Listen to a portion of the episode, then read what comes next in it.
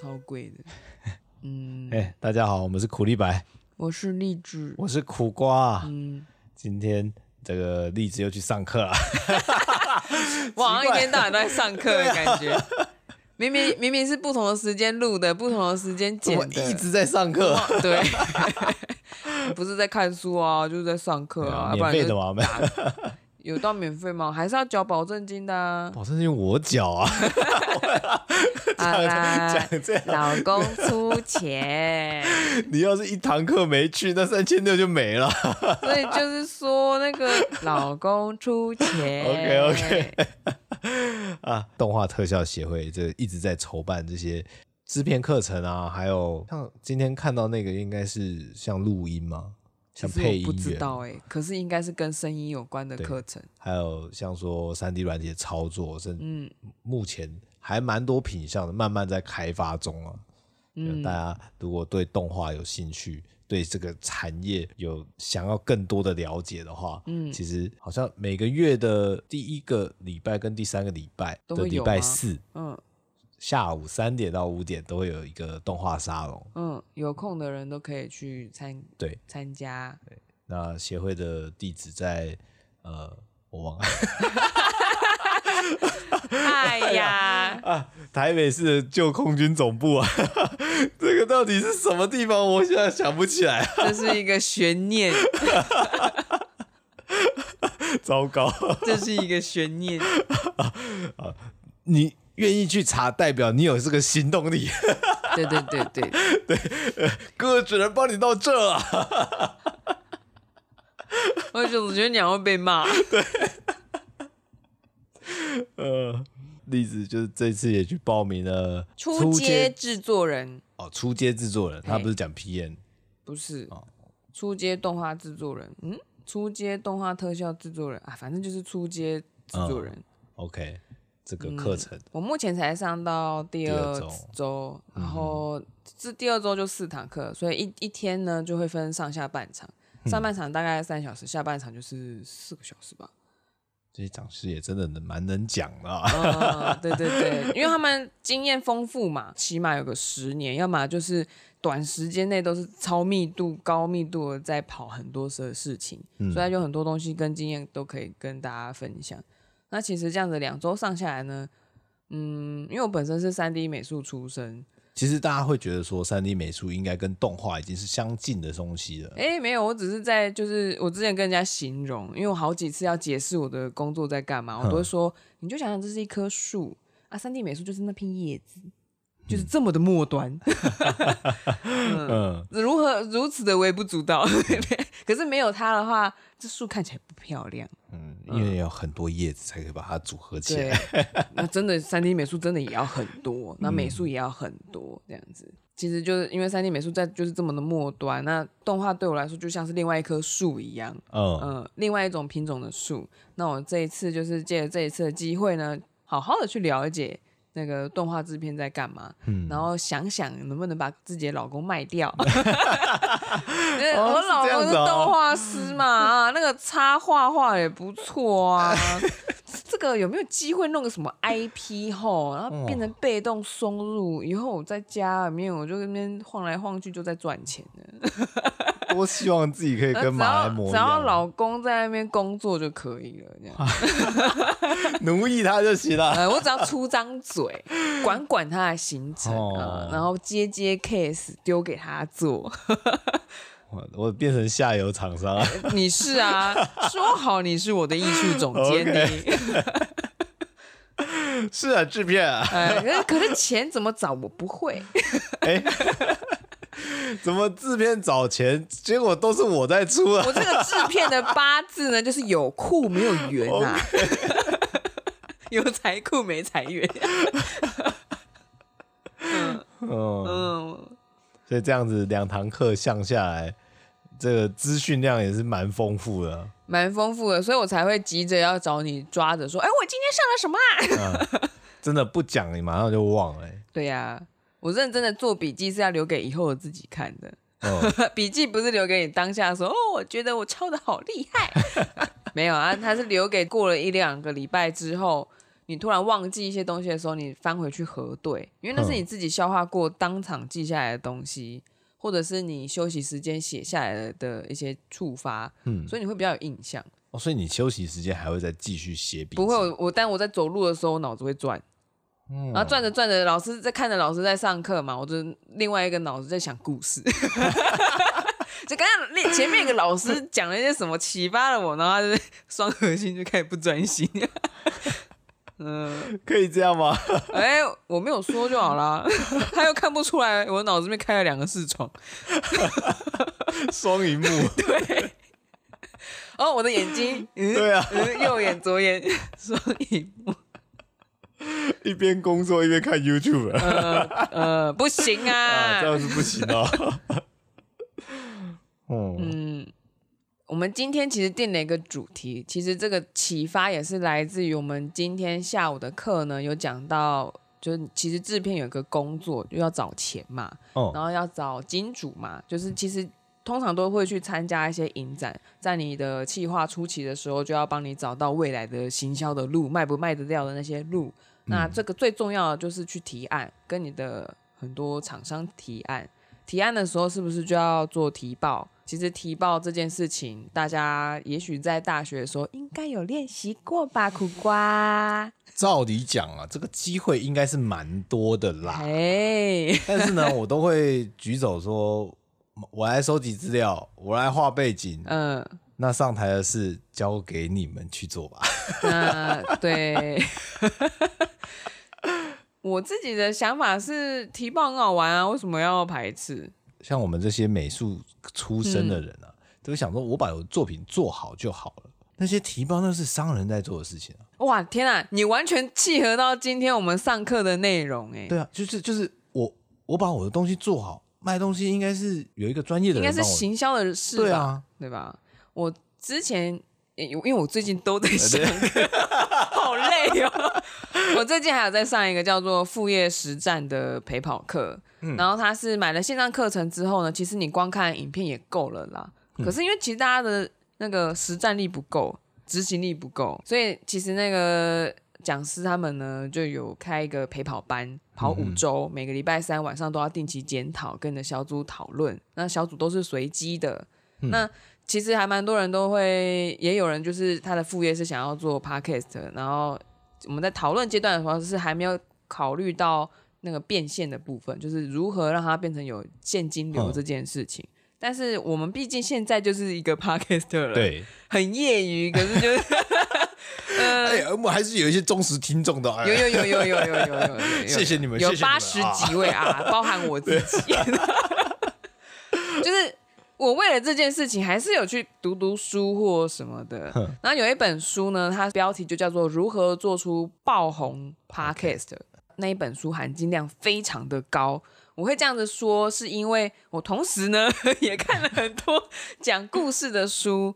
那他们里面也有一直在告诉你说，你要如何去讲故事。嗯、那 Podcast 那一本书呢，也有在告诉你如何用声音讲故事。嗯、哼那里面它其实。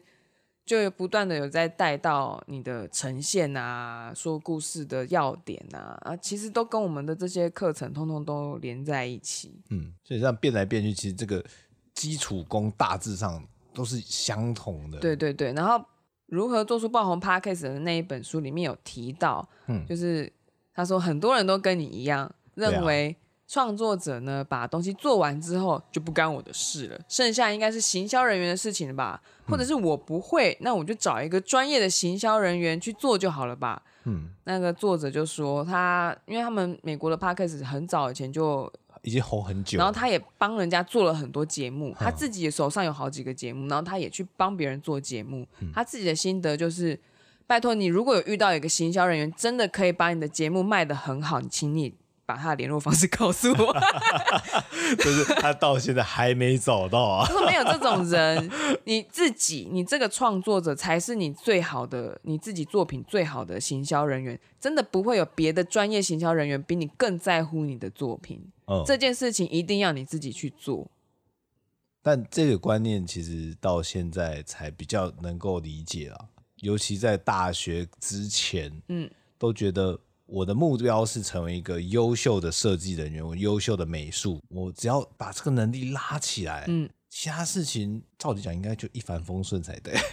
但是我真的在最近这几年看了很多翻译过来的那种工具书，尤其是讲创作类型的，不管是点子都是偷来的那三部，或者是那个开启你的创意天赋，嗯，然后刚刚讲的那个 Podcast 那一本书，还有很多。他们都主张，其实，在发想你的点子的过程，你就要不断的曝光你的点子，你也不用担心别人会偷走。嗯嗯，甚至他们更鼓励分享，因为其实这东西就是以 Podcast 来说的话，就是你这个主题呢，原本小小的，对不对？可是有越来越多人跟你一起分享这个主题，或者他们也做类似的东西，其实你们就是一个聚集经济。以前地理课也有教到这个，哦、就聚集经济，就是比方说半导体或者都开在同一个地方，或大家都在讨论同一件事情。那你这个市场会因为大家都在做这件事情而变大，并不会因为说竞争而你分到的利润变很小。其实是他把那个人是拉进来的。嗯，那也许就是因为大家竞争意识太强的时候，反而会造成那种恶性竞争，才把自己搞垮的。嗯，就是低价竞争的。哦，如果还有价格的话，嗯。嗯而且我们还没有夜配。我觉得像创作这件事情，就是 Podcast 创作这件事情，它是最快速能够验证说你现在的方法有没有用。嗯、呃，像我们现在就是都是亲友团，对，嗯、呃，然后陌生人可能比较少。就是就是，我希望有啊！我希望我完全不认识我们的人，拜托留言好不好？可是我真的不认识真实的，对，我真的不认识真实的你们。对对，你们就是很开心。也就是说，我们是针对于我们自己的舒适圈做宣传，那对外的部分就比较没有。没有这个塔罗也算得出来哦。我说 OK。然后，嗯，所以其实太多的书都指向这一点的时候，我就知道。关于创作者的那个迷思，就是我认为我做好自己的作品，剩下都是别人的事。这个想法完全错，不行。对，嗯，所以提报这件事情，其实在大学之前我几乎没有做过。嗯，尤其像专题要提报嘛，嗯，这么大的事情，其实我都是交给别人去。嗯，首先因为我可能对自己的专题没有很认同啊。哦。嗯，所以我会有一种，这不是我的作品，我没有办法为他辩护。你这么专业性的人，居然会在这个地方纠结哦？哎，闹别扭啊！闹别扭是不是？忽然那个呃，我想说，你不就是一个工作公事公办的人吗？怎么会在这种时候闹别扭？有时候就是觉得他已经刚刚还 哽咽了一下。没有啦，讲话讲的鼻腔会塞住啊。Oh. 有时候这个团体作业嘛，最后成果它已经转换成一个不是你当初想象的东西了。嗯，这个在 出社会之后也是。对啊，就想说，哎、欸，我我们当初最初讨论的东西，好像跟现在我们要做的成品不太一样。那所以你比较喜欢一开始讨论的东西，你不喜欢结果？我觉得结果是一个。折中出来的东西，嗯，然后我就觉得，嗯，那我自己都不喜欢，我要怎么帮他辩护？哦，当然排斥提报还是一个主因啊，但是心中给自己的理由是这个啦。我很会找台阶给自己下，真的真的，我很有体会。这个人不会给我台阶下，他就只会沉默，就。就然后他就会告诉你说，为什么他沉默的原因，就是因为他怕他说了多说多错。你看，很 会找台阶，对啊，然后都不给人台阶，自己怎么上去就自己下来嘛。你把我推上去的，我自己上去我就自己下来啊。那你把我推上去，你是不是要把我抱下来？好吧。大学最多提报的时候，其实我几乎是逃走的。那。不是专题的时候，你有没有怀疑过为什么大学要上台提报？啊，其实我没有想过为什么要提报这件事情。嗯，我觉得提报都好像是怎么讲，作业的成年礼，一种展现作业的方式吧。哦，你只是觉得它是这样子，就是这个只是一个形式。嗯，他要你用这个形式去把你的作业跟大家分享。嗯，但我不太确定他的目的性是什么。我觉得提报当时会一个心情是觉得他是。分享我喜欢的东西或者我的作品，但我没有想过说这个分享听的人到底喜不喜欢。有时候看别人分享的时候，他如果提报者讲得好，其实底下是会有互动、会有反应的。对，那这是必须讲到我第一次接触这种提报的东西的时候，嗯、大概是在高中有一个类似通识课。当时我看我的同学上台，其实每一个呃，我因为我不知道他们准备多久，嗯，我预设都觉得他们没有准备，他们上台就应该是那个样子，所以他们讲完之后就是哎。欸大家都反应热络，嗯，那讲我也听得懂他们讲的东西，嗯，所以我就预设我讲出来应该也是一样的吧。我们是同学啊，我们都上一样的课啊，嗯哼，照理讲我们表现出来应该是一样的，嗯。但当下就是因为他是好几大概两周还是三周的时间让大家去提报，嗯，所以下一周换我上课上台要讲的时候，我发觉我讲不出东西来，但 PPT。摆出来之后也没有什么重点啊，就是一堆一堆字嘛，一堆图啊，然后甚至我提报什么我自己都忘了。当我自己站上台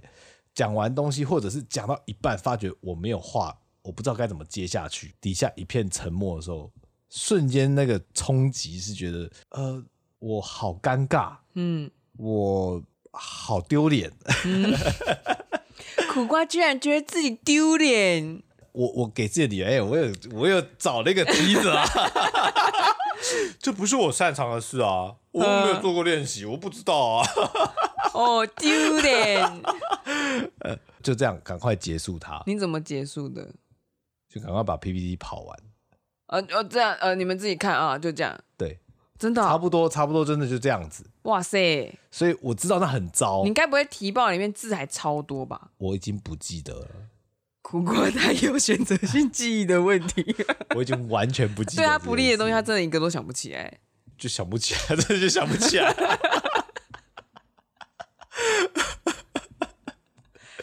这真的是一个超能力，我不得不佩服你。这样说明我比较快乐啊。你知道我们之前吵架很多内容要检讨的时候，苦瓜一个都想不起来，然后我就很难进行。呃，有这件事吗？对，他连那件事情都不记得了，好恐怖哦。可能我的容量有限嘛，那就赶快先把。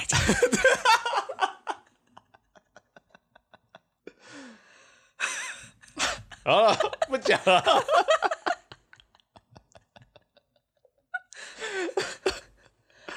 啊，就就不记得呗，那个也都十几年前的事情了，我怎么会记得？是啊，是啊，我十几年前的事情我也全部都忘记。对啊，我还起码我对于我上台感到丢脸这件事情是有点印象的，是深刻的，哦，是深刻的，深刻的哦。因为那一堂课我还被当掉。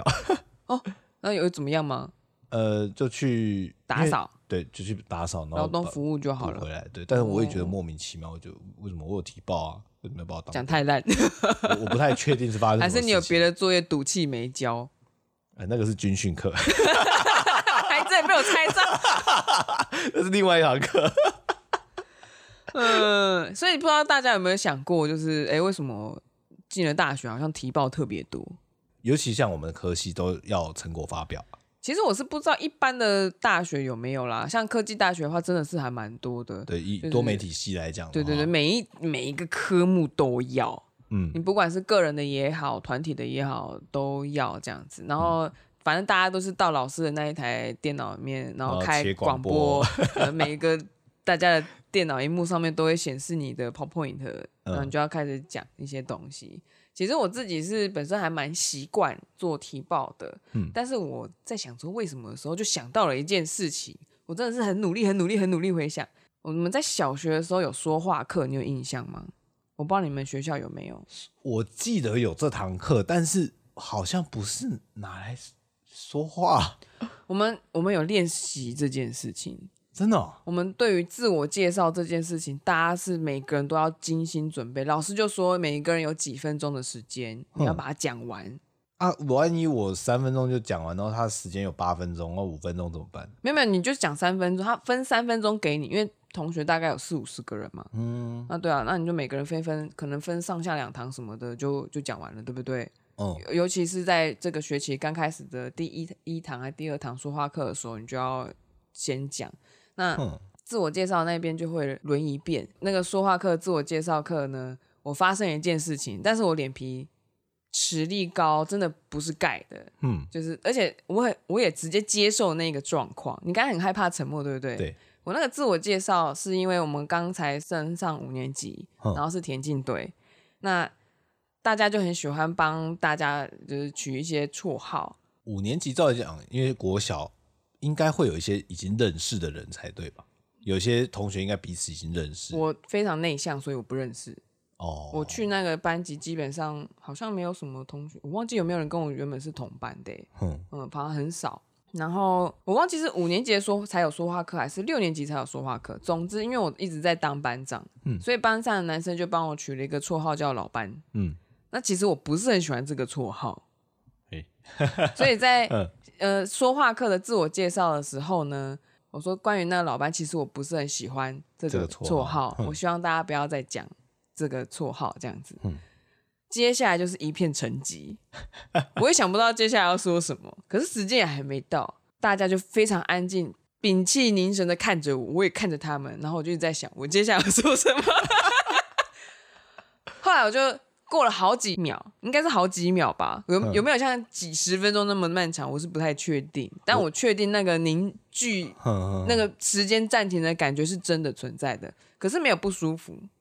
哦，没有不舒服吗？没有任何的不舒服。是你不觉你是是你没有觉得不舒服啊？我完全没有觉得不舒服啊！我就是哦，对我真的想不到要讲什么，大家也真的都在等我在要讲什么，就这样啊。我们有和平协议，说现在是我的时间，我要怎么用我的时间，我就怎么用。今天这个沉默跟默剧一样，也是我抓一个 timing 的感觉啊，大家就接受。然后等到后面再想一想，就是讲一些其他的东西之后。然后就要请多多指教，就结束了。哼所以对于能不能够接受跟大家的沉默这件事情，我是很擅长的、啊。那、没有反应就没有反应嘛，就接受没有反应就好了。就哦，原来我抖包袱、哦、没有成功啊。可是这样很干啊，就觉得哎，我是一个失败的表演者。那你就不要把自己当表演者就好了。啊那我在，我又不擅长这件事。我在台上啊。不是不是表演者在台，你不是很会找台阶吗？这个大绝你不会用一下？那时候还不会吧？呃，其实就是接受就好了。其实大家也没有怎么样啊，没有怎么样就尴尬。对，而且再加上因为蛮多的机会去做这个表达，哼就是小学那时候的那个那个课还蛮神奇的，所以。后面还有一些练习啊，组队啊，要练习说话什么什么的。就其实大家都知道你是会讲话的，你不是真的 A 告就好了。嗯，还有还有，我们那个国文课，我们老师会要求我们两三个人还是一个每一个人，就是要做那个必报，呵呵就是关于这一堂课的补充资料。这一课的课文的一些补充资料。对。那实际上，因为我有买参考书，其实我就直接把参考书额外的补充资料抄到背包上，贴到黑板上就好了。那你就大概讲一下有什么什么什么东西。那因为国语课每一次轮到的时候都要讲一遍，嗯，呃，你就会很习惯上台跟大家讲。哦。所以小学时代那种还没有被各种叛逆荷尔蒙什么干扰的时候，你很纯粹的那时候，直接接受这种密集的练习是很有效的。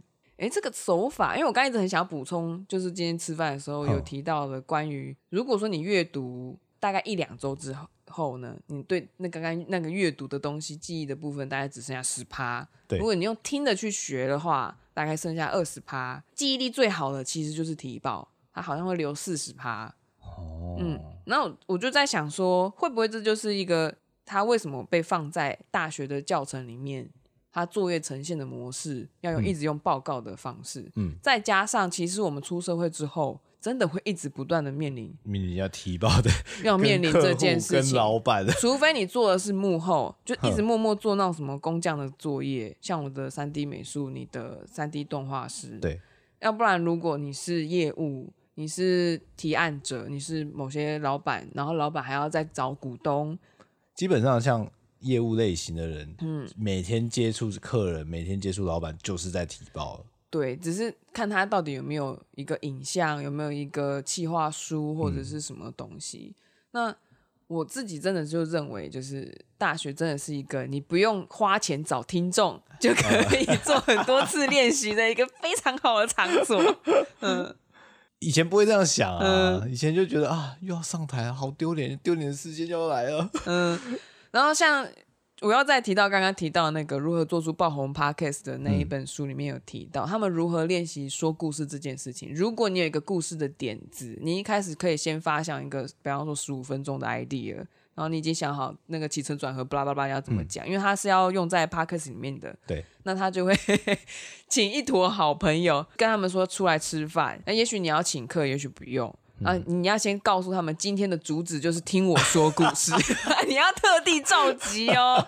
然后讲完了一批之后，请他们好好的回馈你，好的坏的你通通都要听。嗯，听完之后你要修正，为什么这些人有的有反应，有的没有反应。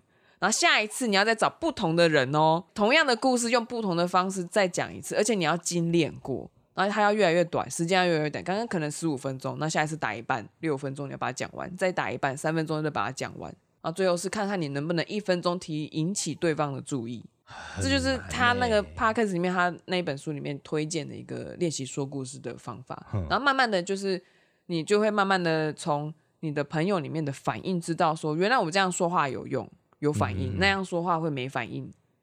慢慢的收集这种实战的经验之后，你就会知道这故事可以怎么去修正这样子。那我们这样录音有算是实战吗？有一个缺点，因为你面对的是我。哦，我面对的是你，永远都是这样，对，对对对，就是因为我们太熟悉了，所以他那个反应就是舒适圈太厚了。嗯嗯，其实要陌生开发，你要去跟练习不同的人讲同样的故事。你敢跟 Joey 讲吗？Joey 讲什么？类似像说你是构想的那个故事 idea。嗯，他的身份是什么？是资方吗？哇，身份是什么？还是闲聊的时候提到？闲聊提到的话，完全没有问题啊。哼，嗯。但如果说是个认真的场合，我就会去想说，那呈现的方式是什么？嗯嗯，我要准备到哪里？我要如何把苦瓜卖到脱裤，才可以把这个提报弄好？他既然说他不想要提报嘛，那我要把他这个素材弄弄起来啊。确实，场合也蛮重要的。对啊，就常常很多人就是私下闲聊，哇，大家都可以聊得起来。但一上台的时候，不一定就能讲得很顺。因为闲聊的目的就是娱乐消遣嘛，嗯，什么东西都可以啊。可是如果你今天的场合是有目的性的，那我就要先搞清楚对方是用什么样的身份坐在台下听我听，嗯，他凭什么要浪费时间在我身上？对，我有什么理由让他花时间在我身上？常常有时候这个目的性，嗯，我们都会搞错。加上说我们在提报的时候，提报完，也许老师会说。这个文不对题，嗯，或者你要你提报的主题跟你的内文其实是没有相干的，嗯，制作者当然也会很困惑啊。就像我们在写履历啊，嗯，就是主管想看到的东西是什么，但是我们写出来的东西不一定是主管想看的。他这个评估就会变得像是说，那我交接任务给你的时候，你会不会会错意？这样很麻烦哎，欸。嗯，比方说动画师这个卡，就我们分分分镜明明就画的这么清清楚楚，我要伤心的表情。结果做出来悲愤，这这是伤心吗？可是我好像没有说要愤，你知道吗？愤怒的愤。我想加一点表演进去啊。我这个这个 range 是可以的吗？他只是要悲伤，就他多加了愤怒。然后听他配音怎么配啊？哦，还是有很多原因嘛，前因后果要搭起来嘛。嗯，那你有没有去寻找如何在台上可以讲的很好的？你会紧张吗？你是会紧张的类型？我会紧张。哦，我上台是会抖的。那你会写人人人入入入？不会，我根本写不起来，我手会抖哎。你手会抖哦？那你说怎么跟自己说？你嘴巴会抖？怎么抖？你现在可以紧张一下吗？我是会抖的。是哦，很害怕哎。就是那个肩膀也会整个收起来。那那那。你你刚刚还没有跟我分享完，就是当初在戏机培训动画师的时候，不是有期中跟期末的报告吗？对，那你有懂吗？还好，期末因为是比较呃突如其来的，他比较一个开心的状态。哦，那你们的提报是坐在位置上的，还是站在讲台前？站在讲台前，嗯，其实算蛮正式的，就有点像是老师讲课的感觉。哦。那展现的形式当然就是看个人，嗯，也可以做做一个小短剧啊，或者是什么梗图也可以放啊。嗯、就是期末通常都是比较开心的，但是当时因为只有我一个人毕业，嗯，所以我有准备，但是我没有想到我要上台，嗯，突然有个 spotlight 打你身上。可是，在就是正式提报前，就是我们的院长还是会帮我们做 rehearsal，rehearsal 就是预演，你要在小房间先预演给他看哦。每一个人都必须做，这个还蛮重要的啊。嗯嗯，进去之后也是讲没两张，吧，看我讲不下去。这个很像是我之前去考研究所的时候，会找同学对练那个面试。你有对练啊？就找小卢啊，小卢找我啊。哦，是哦。找小卢有找我，我不知道。我有跟你说过，你忘了？对，我又忘了。对，以前从来不会有这个 rehearsal 这件事情。以前就想说提报当天再说啦，我 PPT 就做了，我已经也很诚意，我也上台讲话，当天再讲了。没有练习跟没有准备是很恐怖很，很可怕哎、欸，嗯，真的会不知道我下一张要讲什么。然后在做 PPT 的时候，我都有想啊，可是没有预演过一遍，根本就记不起来。所以你只是想想而已。对，想想而已，我没有实际把它讲出来。你在讲的哦，你在想的时候，你不会这样子手比手画脚。然后有一些激动的情绪，对，这个是在做表演的时候才会。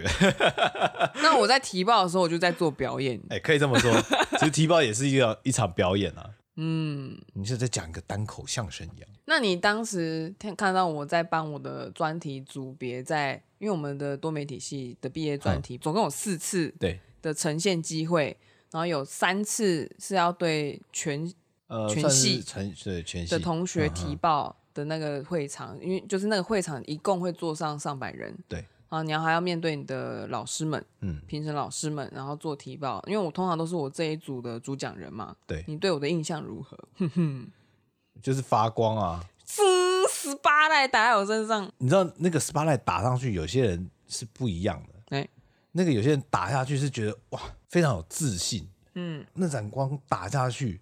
人会有金光散出来，嗯，有些人打下去感觉像是受刑人一样，你知道吗？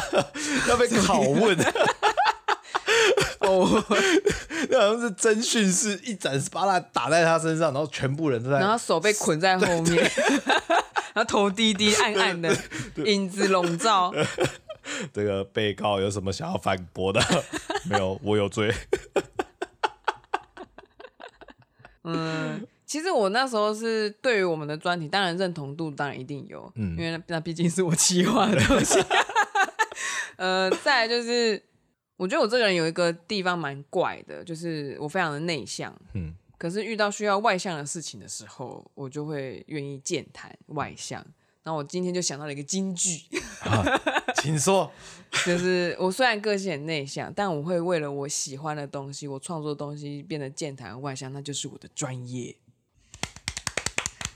罐头音效下起来，然后苦瓜听完这句话就说：“你真的很会吼小，真的。”我明明一点时机都没有，你知道吗？我是很认同这个京剧的，我一点实战都没有，然后这边有小吼尾欧兰这种东西。可是说实话啦，因为那时候好像有人问我说会不会紧张，我说会紧张啊，可是。你要说是紧张吗？我觉得我是兴奋比较多，是不是加变态？我没有这种心情过，可是真的有效啊。嗯，其实紧张跟兴奋，你分得出来吗？我可以，我分不出来啊。我坐云霄飞车的时候，我好紧张哦，我也很兴奋啊，我好兴奋啊，然后就好恐怖，好恐怖，哇，好开心，好开心。情感太复杂了，这个层次有点厚啊。我们拉回来一件事情，是是你教我的。这个有一个人说，有个导演说他是拍喜剧的，后来他去拍恐怖的，嗯，然后他就讲说喜剧的节奏跟恐怖的节奏是一模一样的。哎，对，没有错。所以我的想法就是，紧张的情绪跟兴奋的情绪是可以替换的。嗯嗯。其实是看你自己怎么去定义这个感觉，是你怎么告诉自己的身体说，我现在这叫紧张，我现在那个叫兴奋，好像讲的像催眠一样，你就自我催眠一下嘛，你就很抖很抖的时候，把自己的嘴嘴角微往上抬一下，搞不好就很笑。通常这个就是两杯黄汤下肚之后就不会紧张了。哦，你可能醒来之后就很紧张哎。啊，对。我发生什么事？我怎么在这里？不行啊！就提报真的是在学院那戏剧学院那时候，嗯，有练到，嗯嗯。那另外就是我在进去戏剧之后，我们的导演为了要拉近大家的距离，因为大家其实都埋首于工作，嗯，没有那个交流，嗯，大家太封闭，所以呃，他就安排了一个每个礼拜一的早上，那大家。一起聚在一起分享一下，可能这礼拜有没有什么些事情可以跟大家一起说明？这样对，但是因为是导演召集的，就有一种公式的感觉，有一个强制力。嗯，但大家也没有很愿意。嗯，所以我觉得这个是我的机会。嗯哼，那大家可能经过几次尾牙，可能觉得我也蛮搞威的，就是第一次他就先、嗯、没有，大家不是觉得你搞威，是觉得你闷骚，闷骚啊。嗯。讲师认证哎，我第一堂课的时候，C 社嘛，又是 C 社嘛，哎呀，C 社就有讲到说制片要如何就就就是对于动画师管理上面，可能在哪些地方要比较上心一点啊，要下一些功夫，巴拉巴拉。嗯，然后他就说，动画师呢，就是不一定那个美术底子要非常非常的强，因为可能其他的部门分组上面就是需要美术底子很强。那但是动画师不一定要很会画图，也可以当动画师嘛。对。但是动画师一定要有表演欲。嗯。然后他就是说，是不是？是不是？是不是动画？对着例子讲的。对着我讲说，动画师是不是真的很闷骚？是不是就很怎么样怎么样？然后我就说，嗯，对，他在说我老公。丢犀利啦！对啦，阿 C 者自己也差不多啦。就反正当当时就指定我说啊，那下一次请我分享。我被指名哦，对我被指名，嗯，因为第一次是导演指定说别人嘛，嗯，那别人指定完之后说，那你再指定下一个人分享，因为不不指定不会有人想要讲话，大家都头低低的，好辛苦，对啊，那被指定的人紧张啊，想说那我要找个故事，要找什么东西分享，我再一下子想不到，嗯，那刚好。当时看到了一个小的短篇故事，叫《猴爪》。嗯，那就试着去把这个故事在大概可能十分钟内把它做分享完。嗯，我、哦、当时我还是写讲稿啊，写一页。哦，你现在都不用写讲稿，也没有一页，有几句话。刚刚那个四句大纲啊，我刚刚还是有，我们刚刚还是有蕊过一下啦，然后稍微大概知道一下我的过去。又在找代理没这么多时间写，很累。对啊，讲完的时候，大家还有一点回馈，嗯，就是说稍微安心了，嗯、不像之前那个聚光灯打在身上的时候，终于不再是酷刑了。你长大了，对，你跨过去了。那后来再有几次的这样经验分享，嗯，我觉得我们比较没那么害怕，嗯，能做这样的改变，还是必须要演练过一遍。嗯，写下来，然后事先自己讲一遍，是不是？例子都教过你了，是你一直都在做这件事情，所以对你来讲，这稀疏平常啊。什么叫我一直都在做这件事情？就是文字记录提报的时候，你也不会特别去抗拒。不会啊，我就跟你说我很兴奋啊。你要知道，我已经我已经逃了二十年了。哎、欸，可是说实话，如果我的作品很不 OK，我是会紧张的。哦。嗯比方说那时候有个老师的课，他要做公仔，公仔我的、嗯、其实你就知道我对那个设计类或者什么东西不是很擅长，我的提报是会有点怪怪的，哦，没那么自然，嗯，你就知道我我本身对这个东西还没有觉得我准备好，所以当我准备好的时候，我就是很兴奋的想要把我的产出分享给大家看，嗯，因为不就是为了这件事情，所以其实大部分人不愿意去提报，是因为想要隐藏自己的缺点。对这份作业，其实他没有下太大的心力在上面。嗯、对对，哦，我最近在补看那个关于转生成史莱姆的故事。嗯、OK，然后很后面了，哎，怕剧透的人不要听这一段哦。真的吗？真的嗯嗯。总之，史莱姆有一个属属下，那我讲含糊一点好了，就是他主要是负责那个嗯魔物王国的一些公共建设，那因为他们去有一些战争的关系，有一些俘虏收编的那些俘虏，嗯、然后本来就是把他们投入在说因为战争然后毁坏了那些公共建设上面，或者是哪里的房舍坏了要去修，哦、然后然后那个属下的工作就是要分配给大家。OK，他是个领工，他就是个工头领班。班那他自己原本有自己种族的人嘛，他是魔物族嘛，然后是不是还有很多别的种族？对，比方说有人类啊，人类也是其中一种，然后还有很多别的啊。那他把他收编过来之后，就开始发现我种族的人都非常好叫，然后 别的种族的人就是、哦、不听他的指挥。对对对，那怎么办？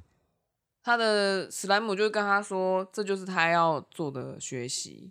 哦，嗯，统领各个族群，我忘记他怎么讲的耶。嗯嗯，他有讲到说，就是有些人呢、啊，他不是偷懒不做，要么就是要隐藏自己的失败，嗯、然后就东西就会变看，或者是进度不如理想嘛。嗯。然后我就会想到我自己，对，有时候我也会想要隐藏自己的失败，可是这个对于团队的贡献是一点用处都没有的。你还不如提出来被骂，或者是提出来让人家烦恼，都胜过于你隐藏这件事情。哦，我就怕被骂。真的真的，反正 上山我就知道没带袋子。反正那因为因为史莱姆在转身之前，他也是一个很优秀的前辈，就是在那个原本的原本的人类世界，然后他就是做。建筑还是建设的，呵呵就是所以他才可以一直做那些工程的东西。那、哦、他转过去之后，他又带领很多这种不同种族什么什么的。那他就带那个做公众建设，反正他就跟他说，就是要去学习如何跟这些人互动。嗯嗯，嗯我们一般来讲都会去避开这件事情。对他，因为他我觉得他的重点就在于说，你一心一意就觉得说啊，那我叫我自己人就好了。其实你就只是贪图方便，方便便宜行事。嗯你不愿意去克服现在这个状况，嗯、所以其实就是当我们自己遇到这种呃很不舒服的感觉的时候，其实就是啊，刚好有一个挑战的机会。我我自己会有点想逃避啊，嗯、就是说，也许现在这个时间点并不是我可以去克服的，那是不是可以等我成长一点之后再来去克服它？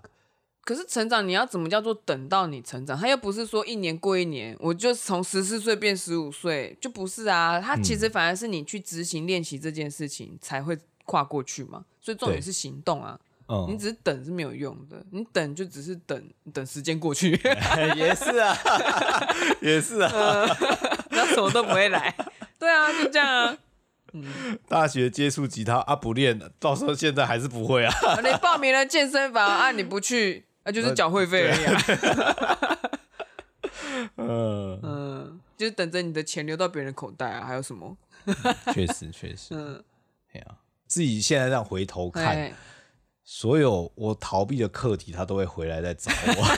对，逃不掉啊！不管我逃多久，嗯，总会在工作上遇到，对不对？对，嗯，我明明觉得我是动画师，我应该做动画就好。想不到我隔壁做一个印度同事，必须要讲英文。然后我不知道是不是因为我以前讲太多提报了，我后面一点提报的机会都没有。对，你就开始在面对美术的东西。我不想做的执行面的，真的逃不了一辈子。啊，总之就是那化解紧张的方法就是告诉自己我很兴奋，我好兴奋啊！就可以跨过去喽。对啊，啊，希望大家听了自己，我也好兴奋啊，想跟人家分享啊。我觉得好像是被人家说你性变态，真的吗？男生才会这样啊。嗯，好了，这集就到这边。OK，大家拜拜啦，拜拜。喜欢记得按赞、订阅、加分享，分享给陌生人，分享给陌生人，陌生开发，陌生提报。你要大家突然在地上，然后投影。然后说我要再做一个 presentation 这样，没有，我说分享我们的，然后就秀苦力白的 QR code，你就到处贴那个行动艺术快闪，可以可以可以，希望有勇者可以做一下。好了，大家拜拜，拜拜。